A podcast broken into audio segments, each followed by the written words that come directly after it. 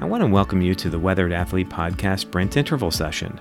This is where the focus will be on a few 30 second bursts of audio to provide maximum benefit for those on a time schedule.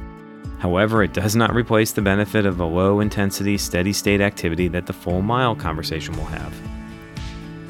I hope you're ready to be inspired because today's session is led by 90 year old physician Dick Rosen. At best, I may classify him as semi retired. As you will hear, he is not your typical 90 year old. Pre COVID, he has continued to travel to medical conferences and counsel the residents at Moses Cone Hospital.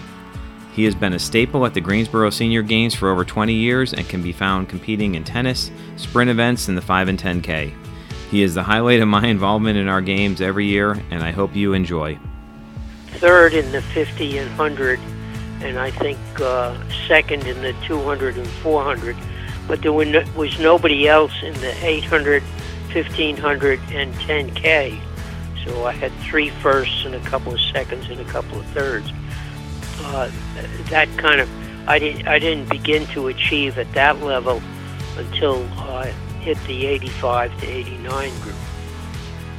After hearing that there's such a thing as the carbon fiber plate, I read a bunch of reviews that said it increases speed. Uh, even for slow runners. So I bought a pair for myself and ran trials uh, seven different times. I ran the 100 meters uh, with the fast shoes and also with the slow shoes.